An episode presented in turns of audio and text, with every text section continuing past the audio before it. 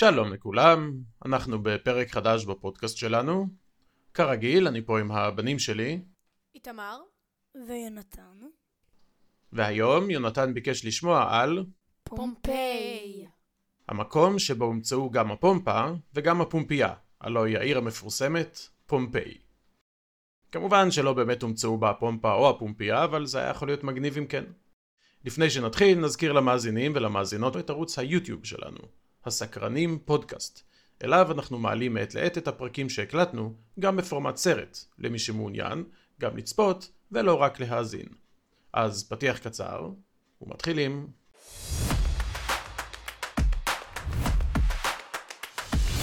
הסקרנים. אני מתלבט אם כדאי להתחיל בשנת 79 לספירה, ביום בו הנורא מכל קרה לתושבי העיר פומפיי, או שאולי נקדים קצת, ונתחיל בשנת 740 לפני הספירה. מה אתם אומרים? נראה לי שלפני הספירה. אולי בעצם כדאי שנתחיל במיקום של פומפיי. אז פומפיי הייתה עיר עתיקה, שנבנתה על ידי היוונים, בדרום מערב איטליה, בשנת 740 לפני הספירה. מעבר למפרץ של העיר נפולי, כשמצידה המערבי ים, מה שהופך אותה לעיר נמל, ומצידה הצפוני, הר געש עצבני, הווזוביו. החיים למרגלות הר געש הם חרב פיפיות. יודעים מה הכוונה בביטוי חרב פיפיות? חרב פיפיות זה חרב שיש לה חוד משני הצדדים, זאת אומרת, היא פוגעת גם במחזיק בה וגם בנתקף. נכון.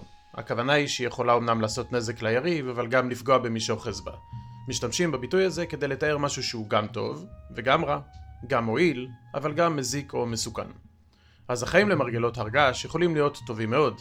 האדמה הוולקנית מלאה במינרלים ופוריה מאוד. לכן החקלאות מוצלחת במיוחד ויש הרבה אוכל. אבל הר הגעש גם מסוכן, ועשוי להתפרץ ולהרוג את כל מי שבסביבתו. בדיקות גיאולוגיות שונות אגב הראו שהווזוביו התפרץ לאורך ההיסטוריה מעל ל-50 פעמים. ובכל זאת, המקומיים בחרו לגור למרגלותיו. אז אנחנו יודעים שאת היישובים המקוריים באזור פומפיי בנו יוונים, אבל עם הזמן, השליטה בעיר עברה לידי הרומאים, שהיו איטלקים, והעיר החלה לגדול ולהתפתח.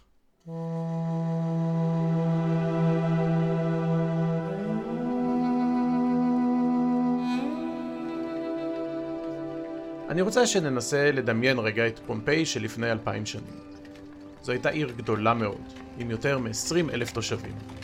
הרחובות שלה היו מרוצפים באבן. בתים גדולים עם חצרות מלאי עצי פרי, מזרקות, מקדשים לאלים הרומים, ואפילו רחבת פורום ענקית לא רחוק משער העיר, בה סוחרים, פוליטיקאים וסתם אנשים היו נפגשים בכל יום לטפל בענייניהם. העיר הייתה מלאה בארמונות ובתים גדולים של עשירי רומא שבאו לנפוש בה. בתי מרחץ, מסעדות ושני תיאטראות גדולים בליבה. בקיצור, החיים היו טובים למרגלות הר הגעש. ממש ממול, בעיר מיסנום, גר לו נער בשם פליניוס הצעיר. לאחר שאביו נפטר, הוא עבר להתגורר אצל הדוד שלו, פליניוס המבוגר, שהיה המפקד של צי אוניות. פליניוס הצעיר היה עסוק בלימודיו בבוקר ה-24 באוגוסט, שנת 79. באופן מעט אירוני, יום קודם היה יום חג בפומפיי. תושבי העיר חגגו פסטיבל, פסטיבל הוולקנליה, בו הם בעצם חגגו לאל וולקן, שגר לו במעמקי האדמה והרי הגעש. לכן, ככל הנראה, כשההר החל לעלות עשן ולהשמיע רעשים, הרומאים חשבו שוולקן מרוצה מהפסטיבל שארגנו לכבודו. לקראת הצהריים, אמו של פליניוס הצעיר הסבה את תשומת ליבו לכיוון מזרח, שם הם ראו דבר מוזר. ענן שהיתמר לגובה רב. פליניוס כתב מהמרחק בו היינו, לא היה ברור מאיזה הר עולה הענן, למרות שבהמשך הבנו שמהווזוביו. הדרך הטובה ביותר לתאר את הענן היא שהיה דומה לעץ אורן עם גזע ארוך וגבוה, ובראשו מעין ענפים שהתפזרו לכל עבר. מה שבעצם קרה זה שאחרי 17 שנים שבהם הר הגעש גרם לרעידות אדמה חוזרות ונשנות בפומפיי והאזור, הוא סוף סוף החליט להתפרץ.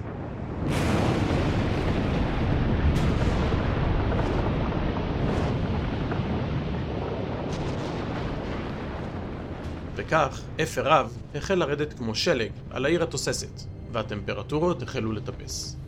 לא עבר זמן רב, ואבנים וסלעים החלו נופלים מהשמיים, ואזרחים רבים נמלטו לבתיהם בניסיון להינצל מהם. אפר לוהט כיסה את הכל, את הרחובות, את הבתים והגגות, שהחלו לקרוס מהמשקל שעליהם. אנשים שניסו לברוח נפגעו מאבנים גדולות שנחתו עליהם, והרגו אותם ברחובות. פליניוס הצעיר המשיך לתאר את שראו עיניו באותו היום.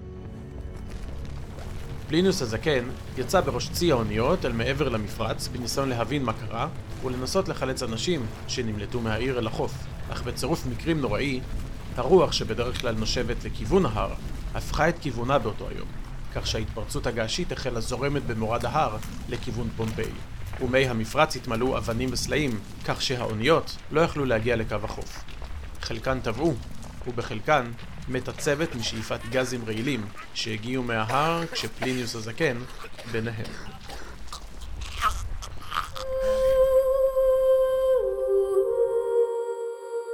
עם רדת החשיכה, העיר כולה הייתה אפופה באבק, עשן וגזים רעילים.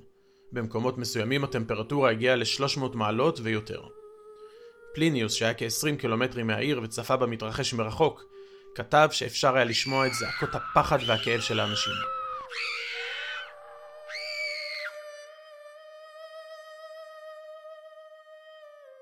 רבים, אמר, זעקו לאלים שיצילו אותם, ורבים אף יותר, צעקו שאין אלים בשמיים, וכי זה סוף העולם.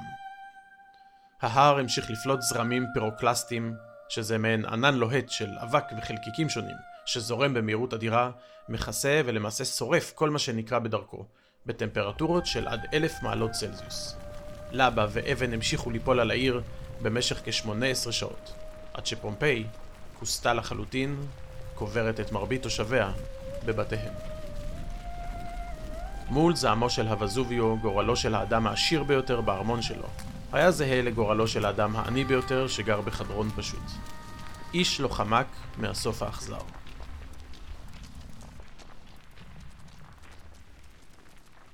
וכך השנים חלפו להן, עד שכמעט 1700 שנים מאוחר יותר, חקלאי מקומי שחפר בשדה שלו, בשנת 1748, גילה את העיר קבורה מתחת מטרים רבים של אדמה ועפר וולקני.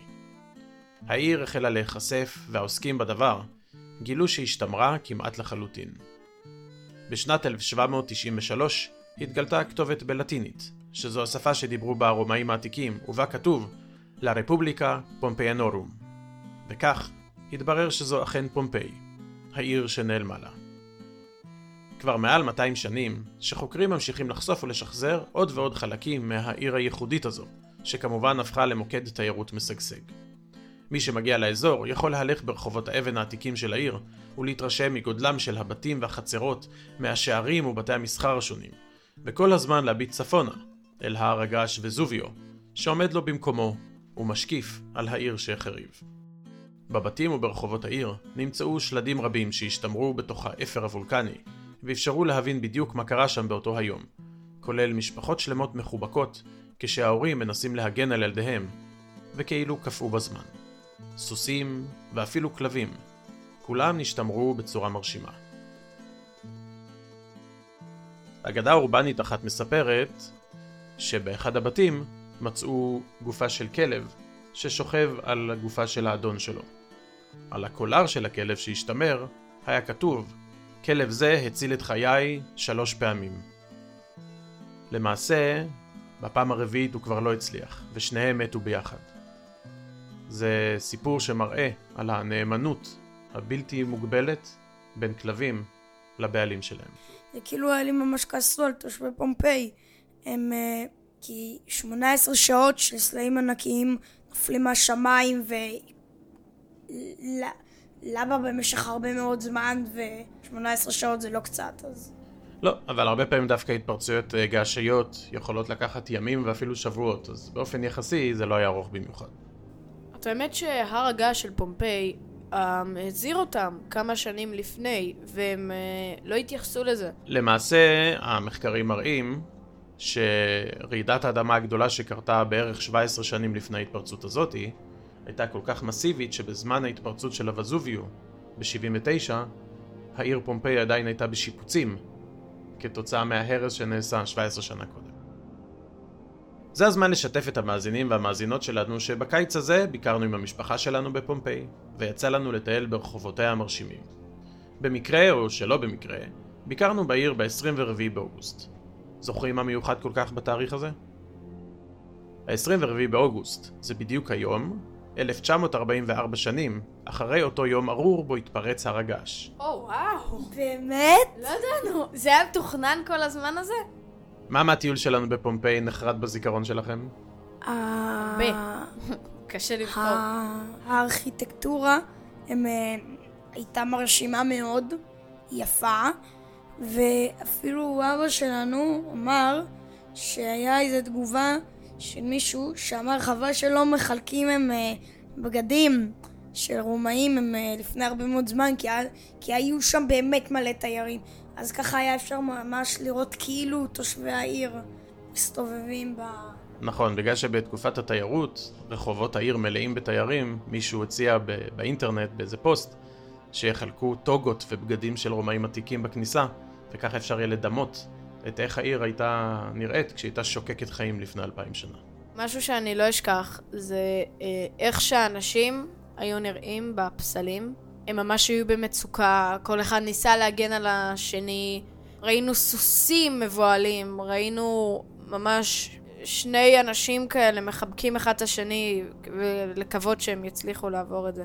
למעשה, מה שיש באתר הארכיאולוגי של פומפיי זה יציקות גבס של הגופות שנמצאו שם כשחפרו את המקום, שממש מראות וממחישות, אפשר לראות את הבעות הפנים ואת מנח הגוף של האנשים, בדיוק כמו שהם השתמרו במשך אלפיים שנים. שאתה קורא בעיתונים על התפרצות הר געש בסיציליה, על קבורתם של שני כפרים שלמים. ברקע אנחנו שומעים את שירה המעולה של חווה אלברשטיין, לפתח הר הגעש, שנמליץ לכולם להאזין לו, בעיקר למילים שלו, מיד אחרי הפרק הזה.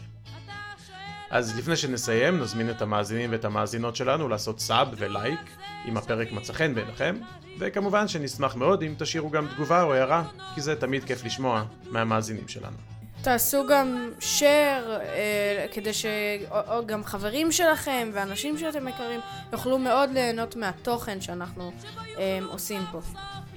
אתם יכולים גם לשים פעמון אם תרצו לקבל התראות שכל פעם שיוצא פרק. אוקיי, אז תודה רבה לכולם. אה, אני הייתי אני, אני הייתי אני. ואני הייתי אמיר. ביי ביי.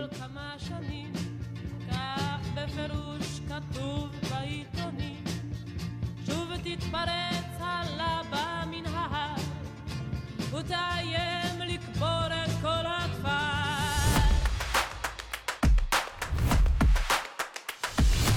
הסקרנים